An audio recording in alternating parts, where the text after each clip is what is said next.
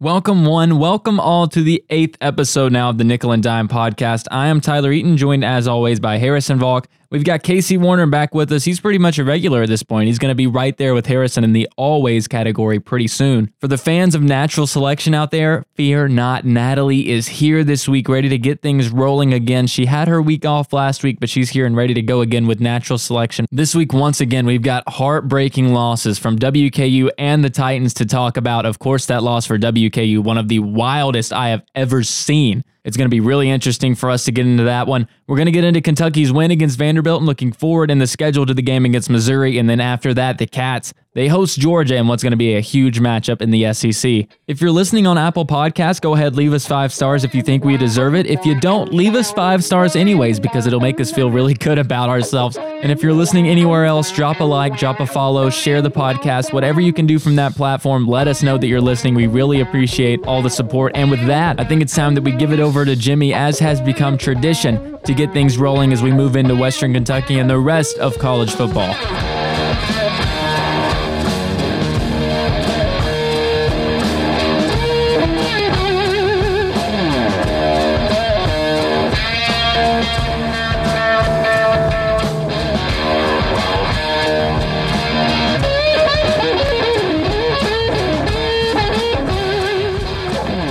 Last week, I started off the show by saying that I really didn't want to talk about WKU football, and Harrison, once again, that reigns true, if not even more so. How are you? How are you feeling after that last loss? That one was tough for all of us Hilltopper fans. Let, let me just say, and I think that I think that everybody else can kind of relate to this. To whoever watched the game, I have never, ever, ever in my 22 years of watching f- football. You've been watching football since you came out the womb. I get it. I understand well, yeah, it. yeah. I have never seen a game end like that ever. Like I was speechless after watching the ending of that game. It was I I I I had, I had never seen anything like that, and it was it was, it was just surprising. Like I like I, I just didn't I just didn't know how to comprehend it or just witness what happened. I'm like, did that really just happen? For WKU, everything was going perfectly in this game. They had a seven point lead with just over a minute and a half in this one. They had their defense out there with a chance to get that first conference win of the season, but the defense just didn't get the job done. They gave up a touchdown to Old Dominion with just nine seconds left after back to back 30 yard pass plays. Let the Monarchs get in position for that. But at that point, you're just thinking, we're going to take this game into overtime and at the very least, we might have a shot to win it here. And WKU had exactly that. After a roughing the passer penalty, WKU would have an untimed down to attempt what would be a 57 yard field goal. Coach Mike Sanford opted to send kicker Alex Ranella out there to attempt it. The kick was well short, barely made it into the end zone, but Old Dominion was called for 12 men on the field, so WKU would have a second untimed down. This time, if they chose to kick it, it would be a 52 yard field goal. But keep in mind, the first one was well short. It only got two yards into the end zone, and yet Coach Mike Sanford opted to try it once again. He sent Ranella out there, and guess what? The kick was well short once again, but this time, the Monarchs had somebody back to return it. He brings it back inside the WKU 20, but that would be just fine because time ended right there. The game was over, time had expired, but no, no, no, there was a flag on the field. WKU had been called for a face mask penalty that awarded ODU an untimed down, the third untimed down of the game. The Monarchs sent kicker Nick Rice out there, and he was money from 26 yards out. And once again, the Hilltoppers just found a way to lose. Yeah, it sounded like things would start off really well in that uh, in that statement, but then the rain came, and uh, Simon and uh, Garfunkel That's what actually happened at the game. I, I, yeah, it- that's very true. That's were there. very very true. And it wasn't raining, but it was also very cold. But the rain still kind of describes the the mood. I guess all the Hilltoppers fans felt after that game. Would you agree? I mean, there's no other way to feel. I mean, I've said after the last few games, especially the Charlotte game in particular, you were really, really disappointed with the result of that game. But I mean, this one just takes that to a whole other level. I mean, this was a game where you were right there. You were right there. You were So even close. You were even all game long. These two teams looked like they were on the same level. We know both of these teams coming in. They only have one win on the season, but we also knew that these teams were better than their records. I mean, ODU had beaten West for, or Virginia, Virginia Tech. Tech, yeah. They had beaten mm-hmm. Virginia Tech coming in. And the two teams are really even across the board. Both teams, 29 first downs, only separated by about 40 yards of total offense. Davis Shanley played pretty well for WKU, but for WKU to lose that way, that just, what do you do? What do you do from there? Well, I can tell you that we're not going to be. I ask FIU. you because I don't know. Yeah, I don't yeah. I I mean, I feel like we've we've asked this questions uh, so many have, yeah. times already, and you, I to ask you, I, I I'm- I'm sorry, Tyler. I really don't know either. I and really you know don't. what the, the sad part is? I don't think Coach Sanford knows either. I don't I think don't he think he does, has any idea. And I could tell by the fact that in the post game press conference when he came out there, he wasn't talking about you know what we could have done to win the game. He wasn't talking about you know you know we could have done this better on offense. We could have executed better on defense. He came out there and he complained about you know the missed call on that the field goal missed return. He thought the guy had stepped out of bounds. right. Yeah. When you're talking about that after the game and you're deflecting to that, that reflects very poorly on you as a coach. also, you can't blame the wind. No, I, I saw no. that too. That he was blaming it on The wind the, wind was in the their players. favor. That, that's like say, that's like saying that the Bears lost because of the snow in Chicago or something like that. You can't blame the weather. The wind was the at the kicker's back. Or that's like saying it was the rain or something like that. I mean, that does like cause effects on like holding on to the ball or like causing fumbles or whatever. But you you you can't blame the weather on the on on the the the outcome of the win or the loss, whatever it is. No, and once again, we found WKU in a situation where they could win the game and they were playing not to lose. And I, I tweeted out afterwards, going to plug my own Twitter at Tyler Eaton Radio. I tweet some very good stuff, by the way. At Harrison Volk also. Wink, wink. But I, yeah, our Twitters are good follows. But, anyways, I tweeted out this is a team that doesn't know how to win, but they play not to lose. And I feel like that pretty much sums up this team. They don't know how to win. And I don't feel like Sanford is really doing much to teach them how to win. If you're Coach Sanford, this just looks not only did you lose, but you lost when Brohm went out there with Purdue and just smoked Ohio State. Ohio State. It's a terrible look. I tell you what, this was probably the worst day of, of Sanford's career. Um, Very you think yeah. about how bad this year has been. This is definitely the valley. Let me ask you a question. Do you think we uh we're now, now I was looking at the Conference USA stats. There is another team that I think we do you think uh we will beat is it UTSA? UTEP. UTEP. UTEP, that's it. It was one I of the hope UT. so. So they're they're zero and seven. That's the only team that right now, if I had to pick games, that's the only team I would pick WKU to beat. yeah, me too. I Me went too. on Red Towel Radio on ESPN Radio, and I said that WKU would win this game. I said something tells me they can pull this one out, and I picked them by a field goal. I'm not picking them again because they should have won this game. Not just should they have gone to overtime, they should have won. They were up by a touchdown with just a minute and a half left, and that defense that you've relied on all season long couldn't do a thing. Gave up just back to back 30 yard pass plays, and all of a sudden the game's tied again. And you're putting that offense back out there on the field and expecting them not to screw up somehow.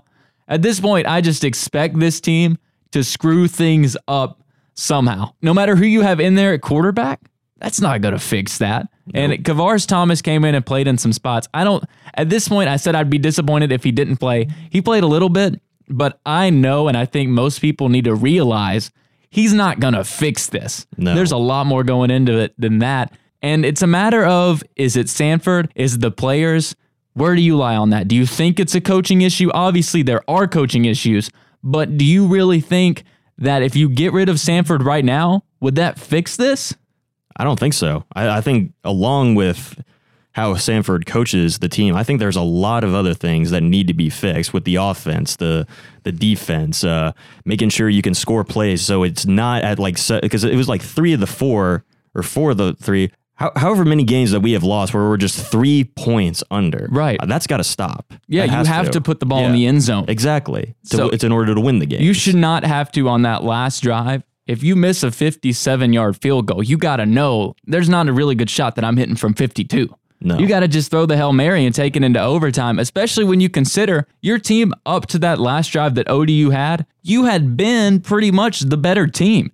You led at the half, and once again, WKU not just lost a close game, they had the lead in the second half. This team has to stop playing not to lose because we've talked about this.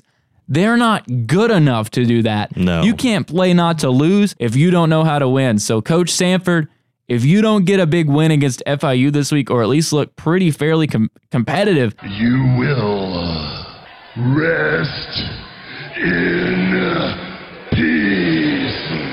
All right, Taker, that might have been a bit excessive, but hopefully it scared off Coach O if he was thinking about trying to make another appearance this week, as we're about to bring in Casey to talk about UK, the SEC, and the rest of the college football world.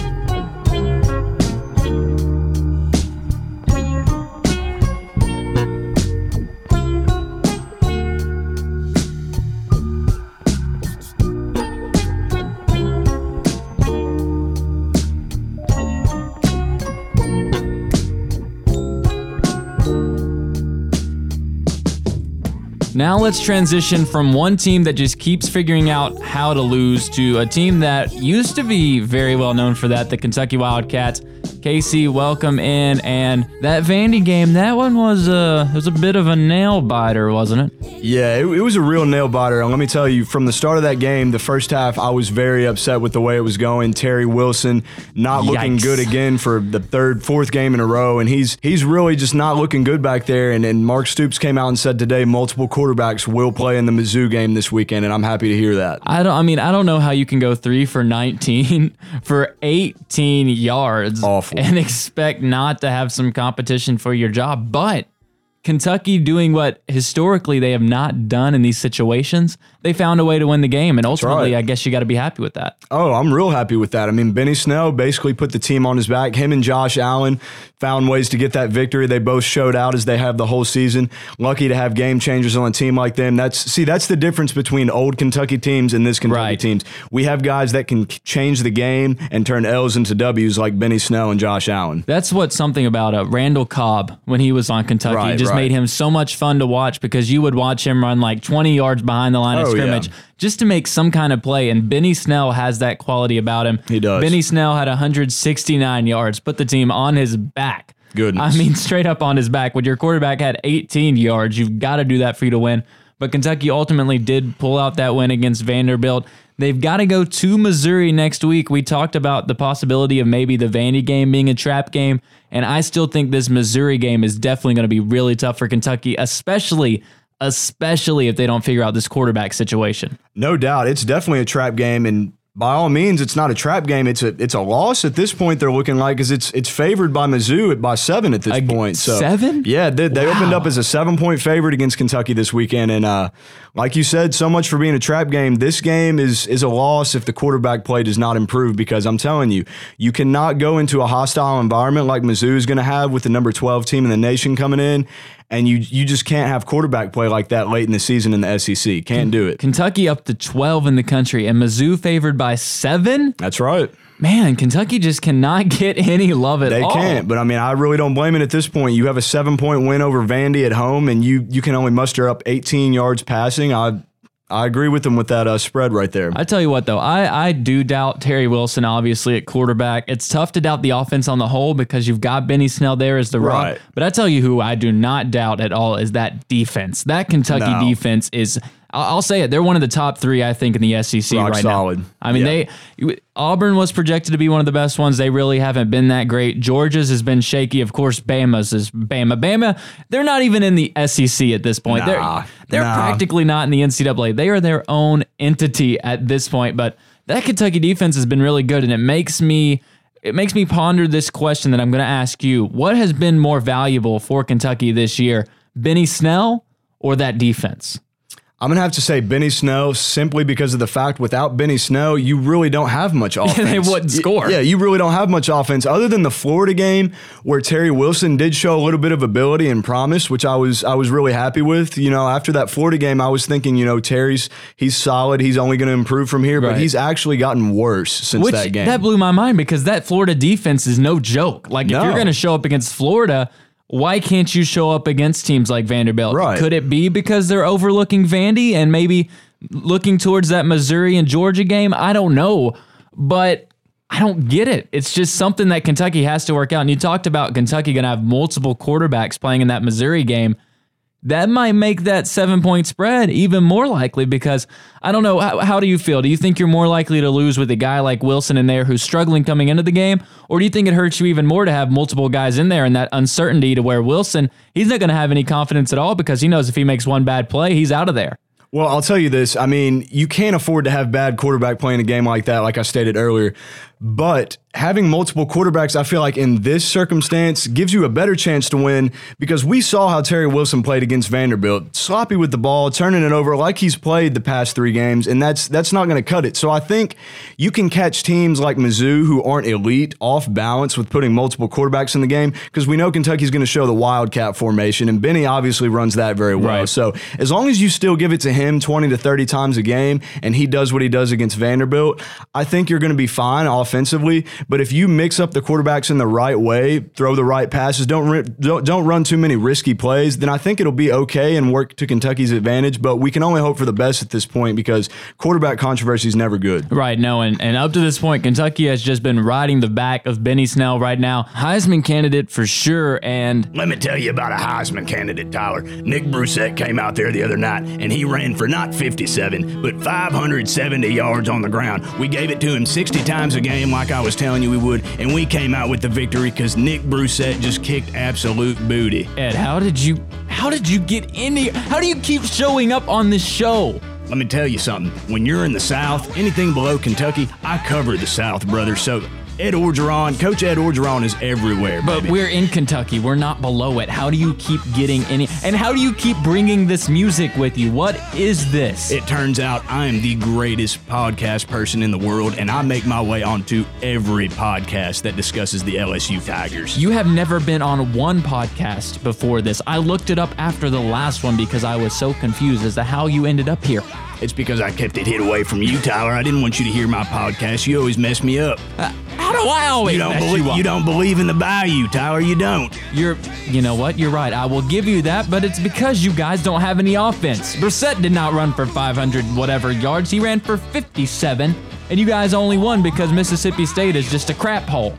He ran for however many yards. I said he ran. okay. He's the best running back in the country, and he locked up that Heisman Trophy this weekend. Last weekend, you thought he had it locked up. Well, he really did. I was talking to the Associated Press this past weekend, and they said they're going to hand him the trophy at the end of the year. It's already sewn up. That Tua Tagovailoa, Taga, whatever his name is, he's not even in the conversation. Nick Brossette has got it sewn up, Tyler. You better believe it. Do you not realize that you still have to play Tua and Alabama?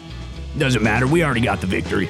How do you're on a bye week this week? Are you not supposed to be preparing for that game against the number one team in the country? Don't have to. I control the whole Bayou and I control the whole South. I control Alabama next week because we got that victory already mapped out, Tyler. Are you telling me that you control the results of all the games in the South? That's right. I've been picking Kentucky to win this whole year because my best pal, my best pal Casey, just happens to be a big Kentucky fan. So I have Kentucky win almost every game. I had to give them a loss against Texas A&M, but LSU is going to win every game I say they're going to win this year. You know, Pete Rose did something like that, and he's now banned from the sport of baseball. But he didn't control the Bayou. Okay, wait, now wait a second. You lost to Florida. Did you pick against yourself?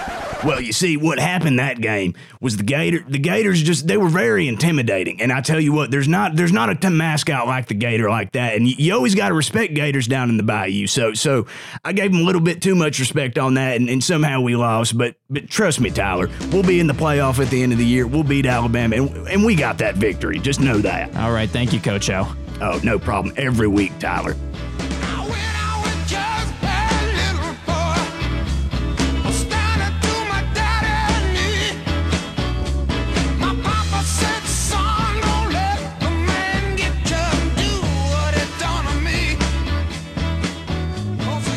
Okay, well, now that Coach O is gone, since for whatever reason he keeps showing up, we can now move on to talking about two teams that have faced LSU this season Georgia and Florida. They're going to match up on Saturday. The South is the largest, the greatest cocktail party, whatever it is. That's right. It- I tell you what, it's going to be one of the biggest games in this season It of is. college football. Casey, who you got? Bringing it at you quick. I'm, I'm going to go with Georgia simply because of the fact I kind of want Georgia to win so they're not mad when they play Kentucky the next week, like we discussed last week. Yeah. So you're just purely off of that? That's it? Just, not just purely off of that, just because of the fact I think Florida is kind of playing over. I got, I think they're kind of overachieving at this point in the season. And I think they're kind of riding those coattails right now. I think Georgia's definitely the more talented team, and uh, I, I just have a feeling that uh, Kirby Smart is going to outcoach Dan Mullen for some reason, and I, I really think Georgia's talent is going to really show out this game. I tell you what, Casey, if this game were in the swamp, I would take Florida. I'm being straight up. I might have to agree with you. Felipe Franks is balling right now. Like he's ever since that UK game, it's kind of been like the opposite of Terry Wilson. Like Terry peaked and he's kind of fallen off since then. Felipe Franks has been balling since then. Georgia's got some issues there. I mean, we thought that's they had it all locked up with Fromm, and now he's kind of fallen off. But I'm kind of with you. I've, Georgia's just got so much talent. Dude. Oh, yeah. there is just so much on both sides of the ball. I think Georgia pulls out that game, but Don't be surprised if Florida wins. I'm not giving you that uh, my LSU prediction where they're going to lose by double digits and their season is over. That's coming at you next week when they take on Bama. Oh, Don't- goodness. don't you fret about that. But let me ask you this, Casey. We kind of touched on this last week. Regardless of who wins that game, Georgia or Florida, and then regardless of who comes out of the SEC East, and not just out of the SEC East, we can look at teams in the SEC West like LSU, Auburn, and then we can expand it to the rest of the college football world. Other teams that could be in the playoffs, whether it be Clemson, Ohio State got thumped by Purdue. That whole story of Purdue winning that game, Man. that was such a good story. If you haven't seen it, please look into it. They win that game big time. Ohio State now really on the outside looking into the playoff picture. Of course, Clemson's still there. Regardless of who is there in the end, do you think right now anybody really poses a threat to Bama? I think uh, come come a couple weeks when LSU plays Alabama, we'll kind of get a feel of where Alabama really is at. I feel like that's going to be a big game at LSU. I think if Alabama takes care of business in that game, wins by two or more touchdowns per se, I think they've kind of got a hold on everything again this season. But like we've discussed before, you know, you can never really overlook any game on the schedule, as Kentucky apparently almost did against Vandy this weekend.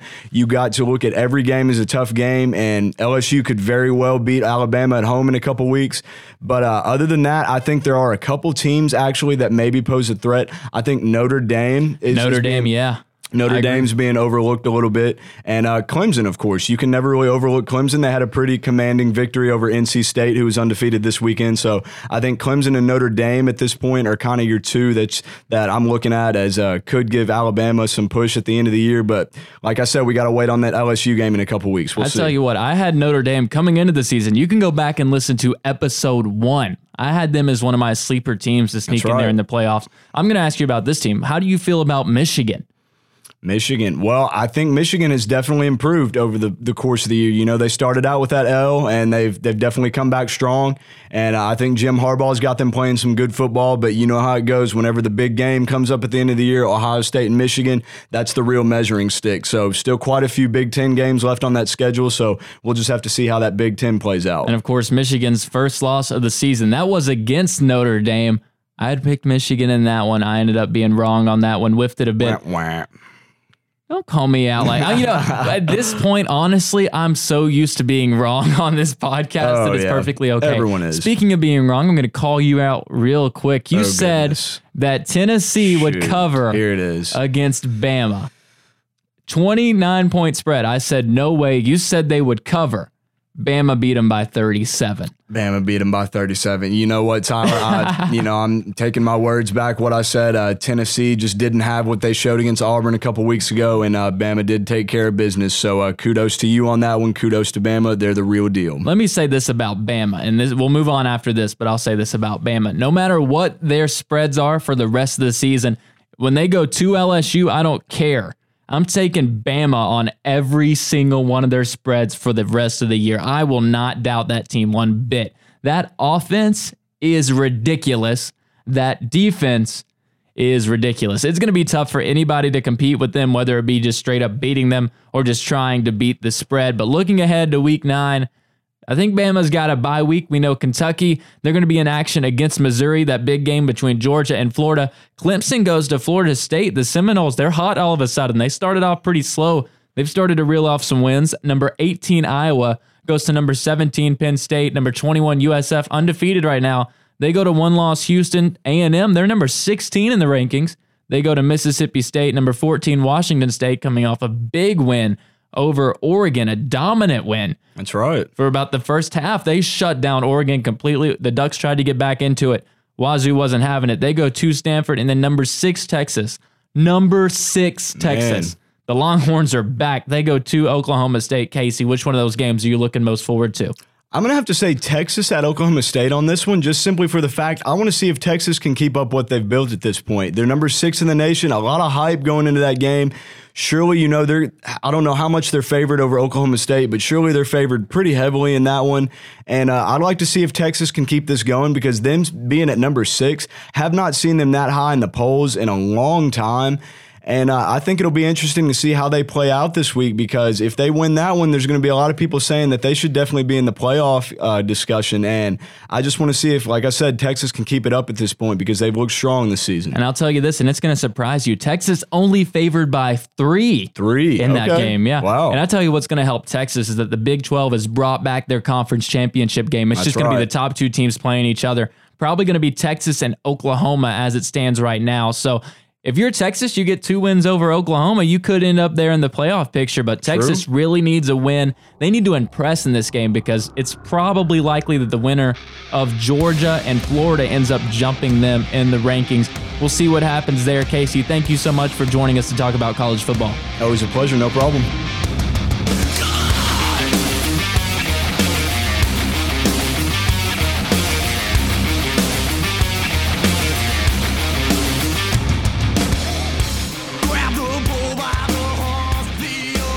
So Casey brought up Benny Snell. Coach O came in again for some reason to talk about Nick Brossette. But we've got the main guru on who is in the Heisman running right now. We've got Harrison back with us. It's time for Harry's Heisman hopeful. So Harrison, who do you have for us this week? I'll start off with Mr. Tua Tagovailoa, You nailed it. quarterback for Alabama. I've really gotten the hang of saying was- that last yeah, name. I mean, now. you've had to say it every single week. So yeah, definitely, definitely. it. Uh, Viola instead of Viola or Yeah, so. you got it. You Yeah, got it. Got, got it. Got it. Had 306 passing yards with that win over UT, which is very, really, really, really not surprising. They were playing No, UT. I expected him to win that game. They were favored by 29. Casey had UT losing by less than that. I took him by more. And of course, I was right. Yeah, yeah. As I never am. But a, a while ago, I said that was uh, what and what not to watch for in like the three weeks ahead. yeah, That but then yeah. UT beat Auburn. So Yeah, that's true. Take That's true. that. Yeah, I know. I know. Yeah, but unfortunately, Auburn's not ranked anymore. But oh well. Right. Any, moving on. Moving on. All right, who you got? Who do you got for us after Tua? I have Tua Tagovailoa. Oh, okay. Yeah, yeah, yeah. He had a, a, a pretty good number of uh, four touchdowns in that win against UT, which I thought was pretty impressive. And that was only, I think, I was only in the first half too, because Jalen Hur- uh, Jalen Hurts, I think, was- played for the second half. That's true, yeah. because uh, they he really started up that offense, and I think and Nick Saban was like, okay, we don't need to anymore. Let's throw Jalen. in. I mean against UT. yeah, really. yeah. Let's be nice to UT real quick. Uh, enough, enough to enough is enough. So number one, Tua Tagovailoa. Number two, to Tua Tagovailoa. Who do you have at number three? somebody named, uh, let me see if I, oh yeah, yeah, uh, somebody named uh, Tua Tagovailoa. Oh, a new guy this week. Yeah, Okay. yeah, another new guy. Yeah, another new guy. Yeah, so it sounds very different from the other two. Uh, he has h- had uh, 2,066 passing yards this season. That's pretty good. That's very good. To That's a very- thousand. you You know, there's one thing Harry's high. Heisman hopefuls is known for. It's corny jokes. Very true. Very To true. a Lots of thousand. lots of improv. You got a Scorsese hit or so. All right. So uh, number one, Tua Tagovailoa. Number two, Tua Tagovailoa. Number three, a new guy, Tua Tagovailoa. Who do you got coming in at number four? I got another new guy. Oh, another one. Okay. He's Really new. Remember, he's new. He's new. He's very different from these other three that I mentioned. okay. And his name is Tua Tagovailoa. I have never even heard of that guy. No, you, really? Yeah, you who is haven't? he? No, well, he's quarterback at Alabama. He Oh. did very, very well against UT, and then the other ga- couple of games that he's played, uh, he's played this season, and he's thrown for 25 touchdowns this season. That's a pretty good number. How have you not heard of this guy before with just- those stats? I Do I've not pay of, attention to Alabama football? I've heard of Tua Tagovailoa, but up to this point, I never heard of Tua Tagovailoa. I did really. Yeah, I just I guess it just slipped past me somehow. I don't Well, know. I am so glad that I'm right here giving you these. yeah, I'm stats. glad that you So, brought that yeah. guy in. So you brought in this new Tua Tagovailoa guy. We've also had Tua Tagovailoa, Tua Tagovailoa, and uh, uh, Tua Tagovailoa, I believe it was. So who do you have for us last but not least this week? I'm gonna let you guess. I don't. I mean, there's been so many new guys this week. It's literally been Tua Tagovailoa and three new guys. You're gonna have to fill me in. I have no idea. Okay, I was well. well I, I was thinking yeah, you would guess, but uh, it's uh, or maybe not. I don't know if you. Well, you did just hear of him, but it, I've mentioned him so many times. It's Tua Tagovailoa. Tua Tagovailoa. Wow. Yeah, So yeah. hold on. Let me let me get this straight. Number one, Tua Tagovailoa. Number Right. two, Tua Tagovailoa. Three, four, and five, Tua Tagovailoa. I'm surprised your tongue isn't in a knot. That's a lot of times saying his name over and over. But very impressive. good at it, yeah. yeah, you are getting good at it. Yeah, yeah. And he plays him and out the Alabama Crimson Tide take on LSU next week. That, along with the Florida Georgia game, are the, I think are going to be the two of the biggest games to watch out for next week. It's a big weekend for the SEC. It's going to be so entertaining. Alabama's on a bye this week. what? They're on a bye. So okay, well after All right. okay, okay. Yeah, yeah. Georgia, misread Georgia plays the second best team in the SEC East when Alabama and LSU play. That's when Georgia plays Kentucky. By the way, Okay. By the okay, way. Okay. I misread the date. the then. standings are correct now. Okay. Yep, we're all good. But uh yeah, so we won't so so for another 2 weeks I'll be able to report on him again and give you all the stats. I was really glad you let me know who he is. Yeah, me too, I, I guess me I've just been missing out. Yeah, uh, you're, you're supposed to be paying attention to this stuff. How, do, how have you not Well, thankfully, I've got you to pay attention for me. You give me all the stats and let everybody know who are the top guys in the Heisman race. So now let's bring in somebody that doesn't get any stats at all and has very little knowledge. It's Natalie with natural selection.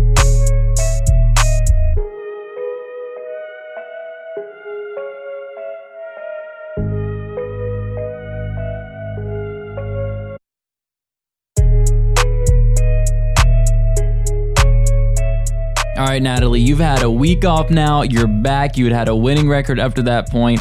Are you ready to go again with natural I'm, selection? I'm definitely rolling. ready. What What is my record? I haven't been paying attention. You are at this point, I believe you are 15 and 10. What? That's not Yeah. that great. It's not terrible. What? But That's I, a winning record. I had 10 and 5 before. Oh, how far I've fallen. Okay. Wait a second. 10 and, I mean, you're just. I know you- you're five and five since then. That's not. You know, that's not see- terrible. okay, I think we're learning that not only am I bad at sports, I'm bad at math. I mean, it- technically it is worse, but it's not that. It's not that much worse. Uh, One good week could get you right back at it. okay, well, let, let this be the good week. then. All right, all right. First game for you: the Utah Utes versus the UCLA Bruins. I wish I could like implant my facial expression right now into the podcast because, like, oh my, the Utes. Yeah, people from Utah. We're kind of stuck on people being from places. Okay, and what was the other team? Uh, the UCLA Bruins. Bruins. Those are Bears. Br- well, I think the answer's clear in this one. I mean, what's a Mormon gonna do in a bear fight? I, I mean, don't know. What what would they do? What would any person do? in treat it with fight? kindness and respect. I think you're thinking of Canadians. No, I mean Mormons are really nice, man. They are. That's true. They're just, uh, they're just, you know, they, they knock on your door, give you a little. Anyway, I think but the bear, power of love. the power of love is immense. But you know what? I, I think bears are a little bit more powerful. All right, whatever. The this next one, the Central Michigan Chippewas. I've been waiting to use them all year since we started this. Versus the Akron Zips, the returning female kangaroos. Zips. Okay, yeah, I'm glad you reminded me what that was. And Chippewas is that like a Native American tribe? Yes. So I kind of I'm. mm. Okay. Nice sound effects. Yeah, I know. I'm thinking. It's my thinking sound effects. So I, I kind of am. I don't like the fact that they've named themselves after a native tribe, and I. But but going off of that, I don't think that native tribes would be very used to fighting kangaroos, which are basically like humans but stronger. That seems true. That's reasonable. So, yeah. Um, so I'm gonna say the Zips win this one, both because I, I like their I like their mascot more. I feel like it's more appropriate for a mascot, and also in a real life situation. I mean, I don't know. Like, it, yeah, Yeah, yeah. That's that pretty much sums it up. I, I get what that means. All right, this next one. The TCU Horned Frogs versus the Kansas Jayhawks. Jayhawks. Well, just because the frogs have horns, I don't really think they'd be able to defend against you know talons and stuff like that. You're gonna pick against a horned frog? Uh, yeah, I think I am. I mean, it's not like the giant frogs. I mean, They could be if you want them to be. I mean, their mascot's pretty big. He's a pretty. I mean, it's a dude. okay, but in like a, suit. jayhawk.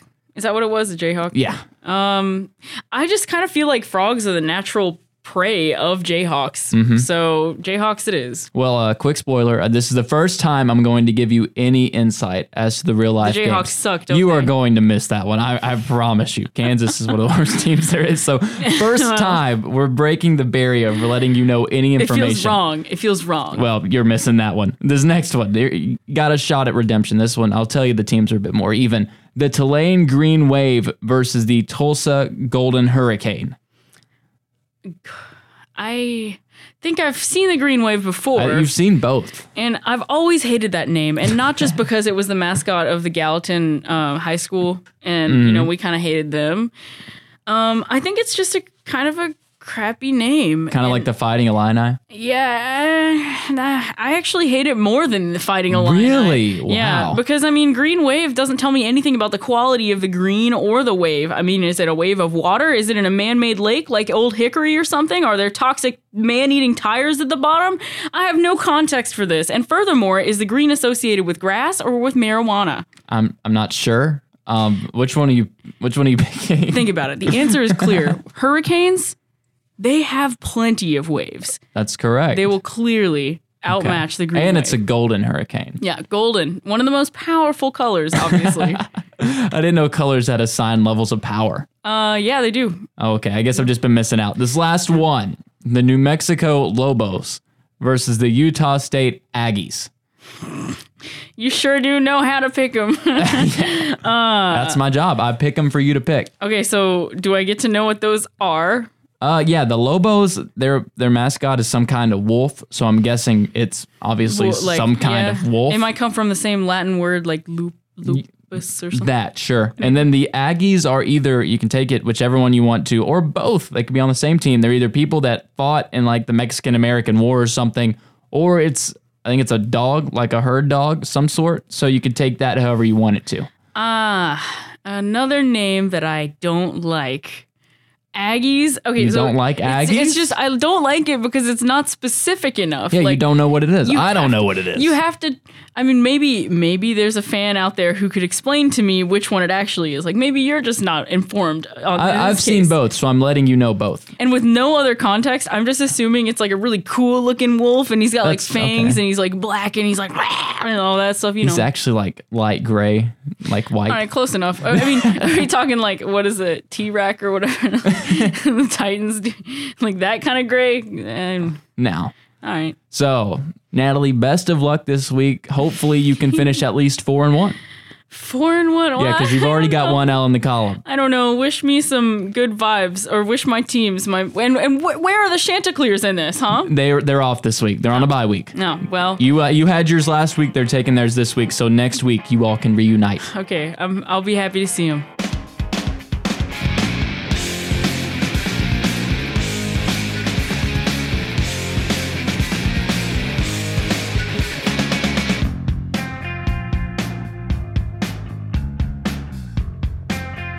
We'll get into the NFL now. Casey Warner back with us. John Reynolds unable to make it, but it'll be okay. Casey's talked a little bit of NFL before, of course, a huge Rams fan, but as we do here, we're going to start off with the Tennessee Titans. And we talked about WKU at the top of the show. They had a really heartbreaking loss in really weird fashion. Well, the Titans didn't lose in weird fashion, but it was still a really tough loss, losing by one point to the Chargers in London. And Casey, the number one thing coming out of that game, the Titans went for two at the end of it. They went for the win at the end of the game. Mm-hmm. Had all the momentum coming up to that points that up to that point. The defense had been playing really well. The offense started to click. So, how do you feel about that decision? Would you have gone for it there?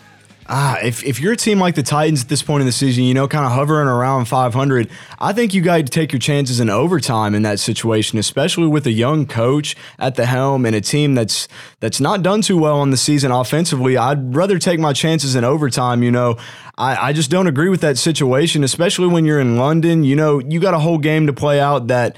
There, I mean, there's plenty of time in early game like that. I, I think there's no decision like that where you where you have a three and three team that that needs to go for it in that situation. You know, what are you trying to prove this early in the season? So I just I don't agree with that. I think you take it to overtime, take your chances there, maybe try to get a field goal if your offense can't do anything in overtime. So I definitely disagree with going for it there. Kind of a head scratcher. I mean, I don't know so much if I disagree with the with the decision to go for it. They went for it the first time. They went for it twice because there was a penalty called on the first attempt. They threw the ball incomplete, holding called in the end zone. They get to move it up to the one and a half yard line. And where my disagreement comes in is when you have Derrick Henry in your backfield, Goodness. you're at the one and a half yard line. Why are you not giving him the ball? I know that Mariota had a pretty good drive up to that point, and we've had the discussion: is Marcus Mariota a franchise quarterback? He had chances on that drive to make plays to prove that he was, and up to that point he had. And I think Mike Vrabel's got it in the back of his mind. Marcus Mariota is my franchise quarterback, and he's not. Yeah, I don't think he really is at this point. I mean, you got a ton of weapons back there that you could use. You got Taywan Taylor, you got Dion Lewis, you got, I mean, you got Corey Davis. I mean, why not try to use one of those guys? And I, I don't know. I mean, you could run a reverse, you could run any kind of trick play, but I mean, I just don't understand trying to use Mariota in that situation when he already hasn't had that good of a season. So yeah, a, a bit of a head scratcher right there. But I mean, sometimes you got to put all the chips on the table. What can I say? So. I don't know. We'll see how the rest of the season plays out for the Titans. I mean, Marcus didn't have the worst game. He was 24 for 32 at 237 yards through the air, a touchdown, and his first ever red zone interception of his career. And the red zone play for the Titans in this game, that's what ultimately cost them this matchup. They had two blown coverages on defense, gave up two basically free touchdowns to the Chargers. But Casey, when you go to the red zone five times and you only come out with two touchdowns, you're not going to win. No, you're definitely not going to win. And I mean, like I said, too many weapons on that team to not, you know, to not score in the red zone. So I mean, I don't know. This Titans team's definitely got to get it together. They're not looking too good so far this season. I think a lot of people were definitely expecting better than three and four at this point in the season. So I think Mike Vrabel's definitely going to have to right this ship as the next couple games go on, or there's going to be some people that want him on the hot seat. And I think for the Titans, they've got this bye week coming up after this, a tough loss. They have now lost three in a row.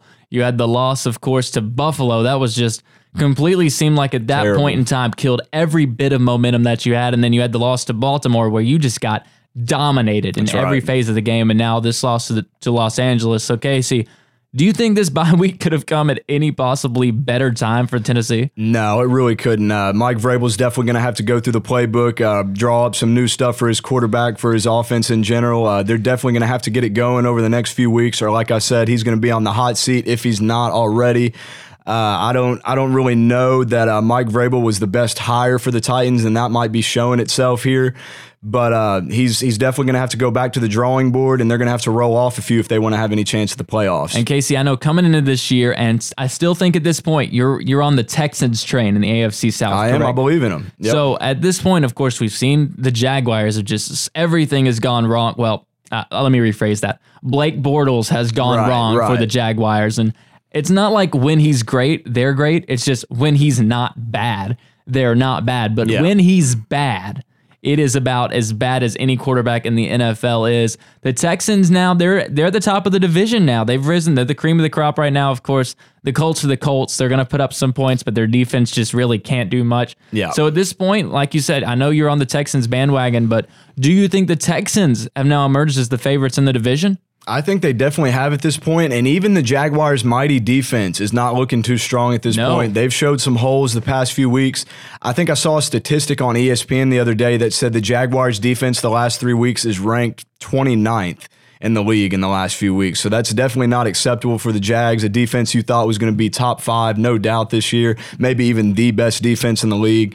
So uh, I think if Deshaun Watson can stay healthy, He's uh, he's he's a little banged up. He was questionable going into this last week. So I think as long as Deshaun Watson and that offense can keep things going, you know the defense is going to come out and show out like they did last week. I think the Texans definitely have to be the favorite from here forward. And Casey, one of the reasons that I was really excited to have you talk about the NFL this week is because earlier this week you sent me your predictions, for the rest of the season after week seven. Looking over it, there are a lot of things that really stand out to me. Of course, you've got the Titans finishing at eight and eight on the season. That would be good for third in the AFC South. But in your predictions, you've still got the Jaguars finishing first at ten and six. That's right. Yeah. I mean, I think a team like the Jaguars, with as much playoff experience as they do last season, I think, you know, they're head and shoulders kind of the leaders of that mm-hmm. division. And they proved that last year with their playoff run they made. So I think, you know, if they can just settle Blake Bortles down or even get Cody Kessler to come in there and play halfway decent, get Leonard Fournette back, they definitely have the experience over the Texans.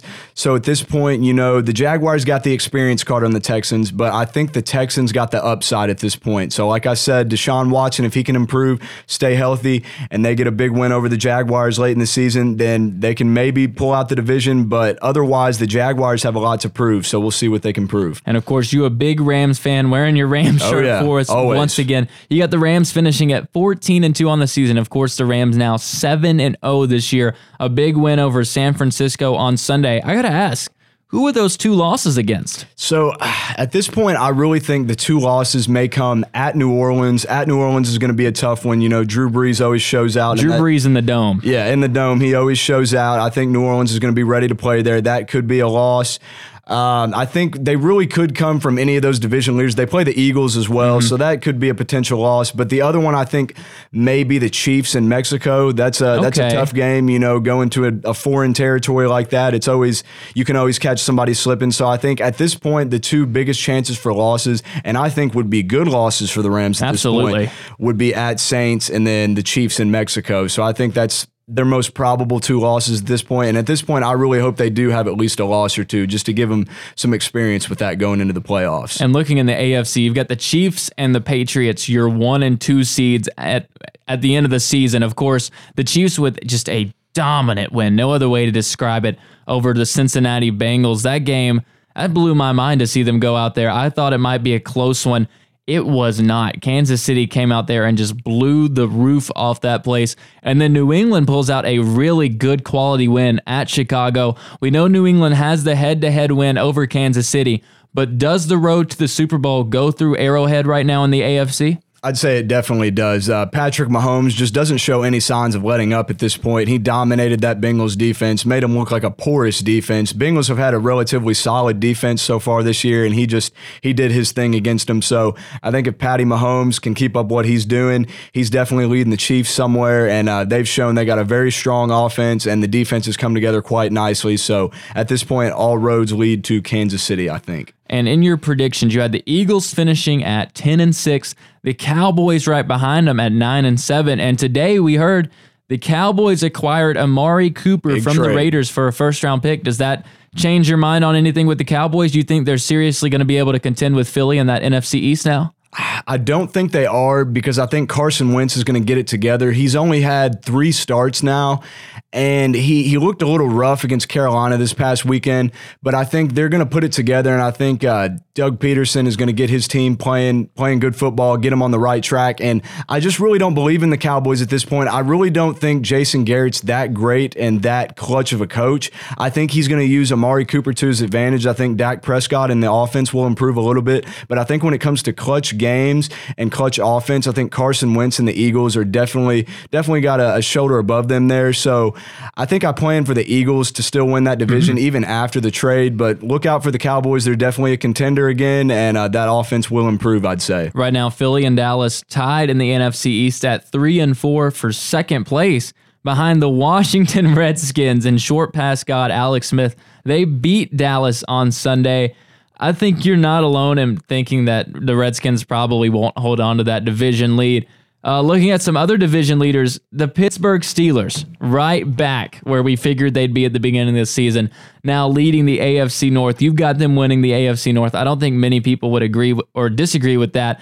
But Le'Veon Bell, not supposed to be back now this week. He was supposed to come right. back last week. That was Pittsburgh's bye. Now not expected to come back this week. What are the implications for that? Do you think they can keep rolling with James Conner? And how much do you think that team is missing Le'Veon Bell? At this point, I really don't think they're missing him too much, Tyler, because I saw a statistic comparison of Le'Veon Bell through week seven last season and James Conner through week seven this season. And James Conner's numbers were, believe it or not, actually a little bit better. Wow. James Conner, I believe, is playing for a contract. He wants to be a franchise back. And you better believe that if Le'Veon doesn't get his act together, that the, the Steelers will take him as their feature back because he has showed out this year. And I think he has stepped right in where Le'Veon Bell left off. And, you know, there's no excuse for a player as talented as Le'Veon Bell to not be on that field with the attitude issues he's had. So I think they're just, they're not even going to worry about him at this point because James Conner's playing so well. I tell you what, if the Arizona Cardinals didn't already have David Johnson, I bet you the Steelers would trade Le'Veon Bell for Patrick Peterson in a heartbeat. Oh, they would. One hundred They percent. would. Patrick Peterson on the Cardinals, a cornerback there, an elite corner. I'm surprised Edo didn't coach in or hop in here to talk about a former Tiger, even though he didn't even coach him. I'm sure Coach O would do that anyways. Right, but right. He said he would. He said he wants to be traded. Of course, playing for the Cardinals, I would probably want to be traded as Yeah. well. Looking at some teams that are right there, maybe on the edge of contendership, or maybe a team that's you know New England or Kansas City. Where do you think Patrick Peterson would maybe be the most help to a team that's right there on the cusp of Super Bowl contention? I've seen a lot of people talk about the New Orleans Saints, and as I was yeah. yes, and as I was discussing earlier, uh, the Rams meet the Saints here in a few weeks at New Orleans, and would that not be a perfect addition to play against the Rams than Patrick Peterson? Yeah. He would be a lockdown corner you can put on those fast, good receivers that the Rams have. So I think if the Saints truly want to contend with the Rams in the NFC this season, they will trade for Patrick Peterson. So I think that's his best bet destination at this point. I mean, they've already got Marcus Lattimore on one side, so to pair him with Patrick Peterson, that would be a really good corner It duo. would. I think the best spot for him would be Kansas City.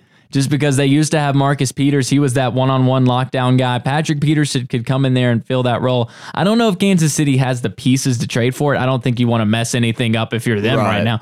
But that defense needs a fix. They you do. put Patrick Peterson in that defense, it's a whole different story in Kansas City. Of course, the Chiefs right now, the AFC favorites, they host the Broncos this week. Looking at some other matchups this week, the Eagles go to Jacksonville to take on that struggling Jaguars team.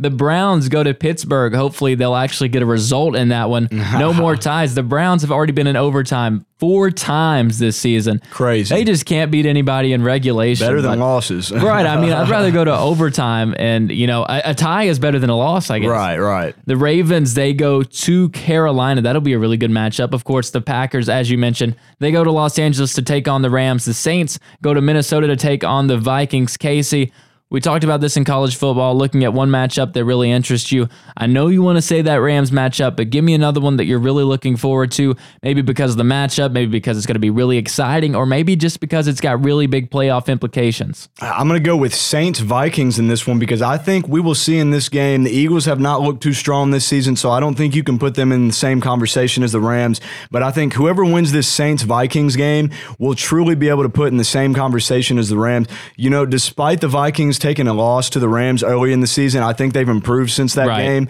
And I think if the Vikings were able to pull out a W over the Saints, then you would definitely have to say they're back in that discussion. Uh, it, it'll be interesting to see that rematch after what happened in that spectacular game last season in the playoffs between the Saints and the Vikings. So I think, you know, Drew Brees, Kirk Cousins, that's going to be a high scoring game. Over under should definitely be above 60 or 70 in that one. You can you can best bet that that- that's going to be a 30 plus point game from each of those teams and that's going to be a high flying, high scoring game that everybody's going to want to watch on Sunday. And Casey, before we go, we're we're going into week eight now, which is crazy Man. to think about. The NFL season has 17 weeks, so there's not technically a split halfway point. There's no eight and a half week. Right. But I'm going to go and ask you give me your halfway through the season, maybe defensive player of the year and MVP. Uh, defensive player of the year. I'm just a little biased, man. A little biased, but I'm just gonna have to go with Aaron Donald. I mean, four he- sacks on Sunday, pretty right, good. Right. He always gets it done. He's just he's an animal back there, and he's showed season in, season out, game in, game out that he is a monster. He will not be stopped. So I'm gonna have to go with Aaron Donald there. Uh, another biased pick, man. You're gonna hate me for this, but Todd Gurley. With No the, way. Todd Gurley with the MVP, and yes. Not only the MVP, but the Offensive Player of the Year as well. I mean, he's on pace to break LaDainian Tomlinson's touchdown record at this point.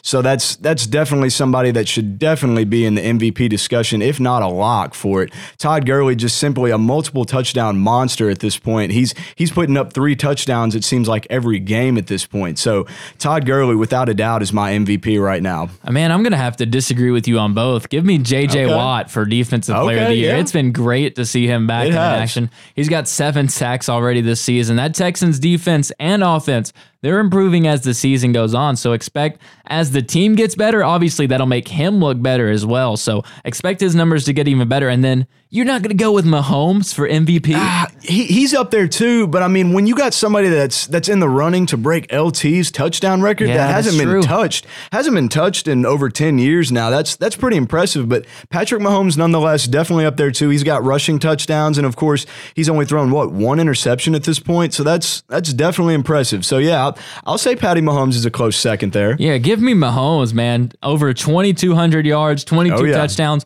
a 114 passer rating. Insane. For a dude that only played in one game last year. Give me Patrick Mahomes for MVP. Casey, you're going to be our MVP for this week, doing double double duty on Oh, college yeah. football and NFL. Thank you so much for doing all that you do for us. Always my pleasure, man.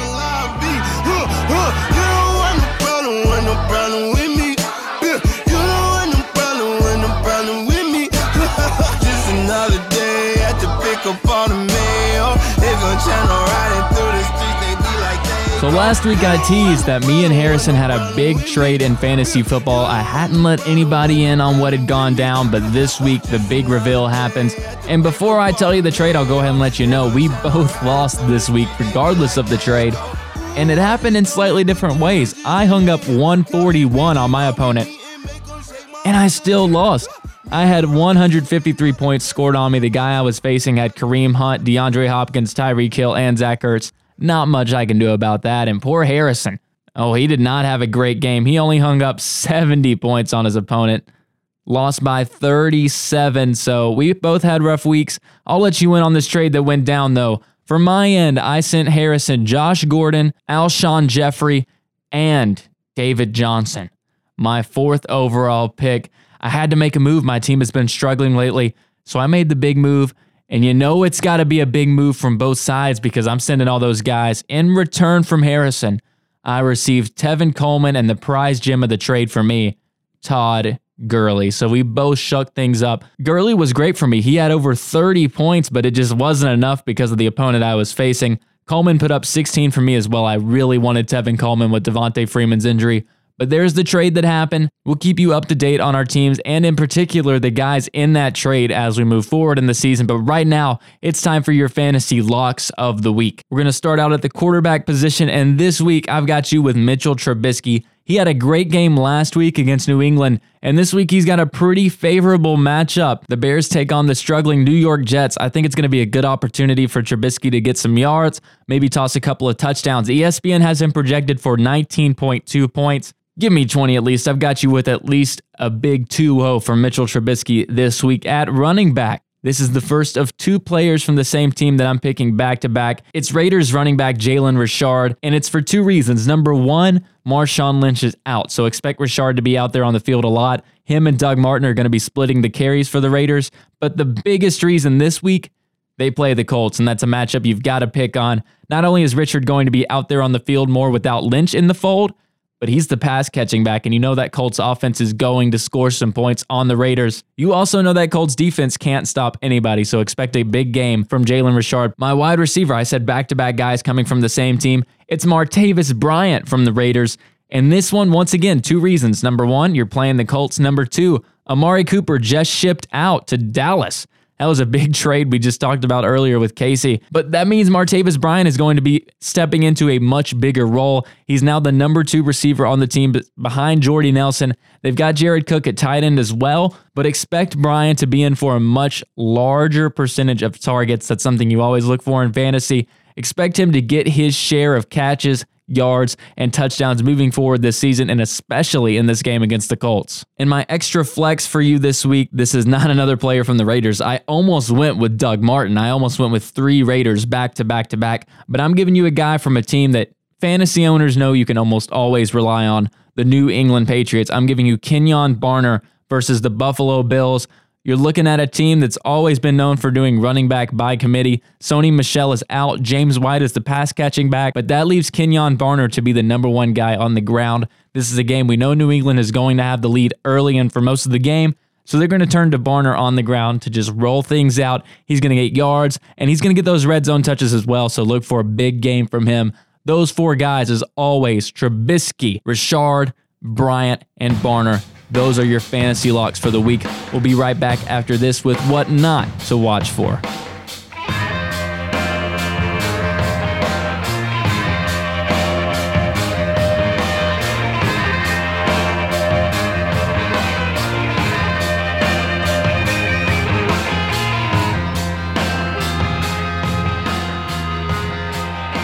Time for our weekly ending segment, What Not to Watch For. And this week, I'm going to keep things simple for you. The thing that I'm telling you not to watch for this football weekend is for WKU to get things going. This is a tough FIU team. This is a team that's beaten Middle Tennessee State. They hung with Miami, Florida. This is a really good FIU team. And this is a Western Kentucky team right now that just cannot figure out how to win. And do not expect them to figure it out on Saturday. Even though it's homecoming, even though you've got the fans coming out to support you, even though if you're ever going to get a win, this is when you have to do it.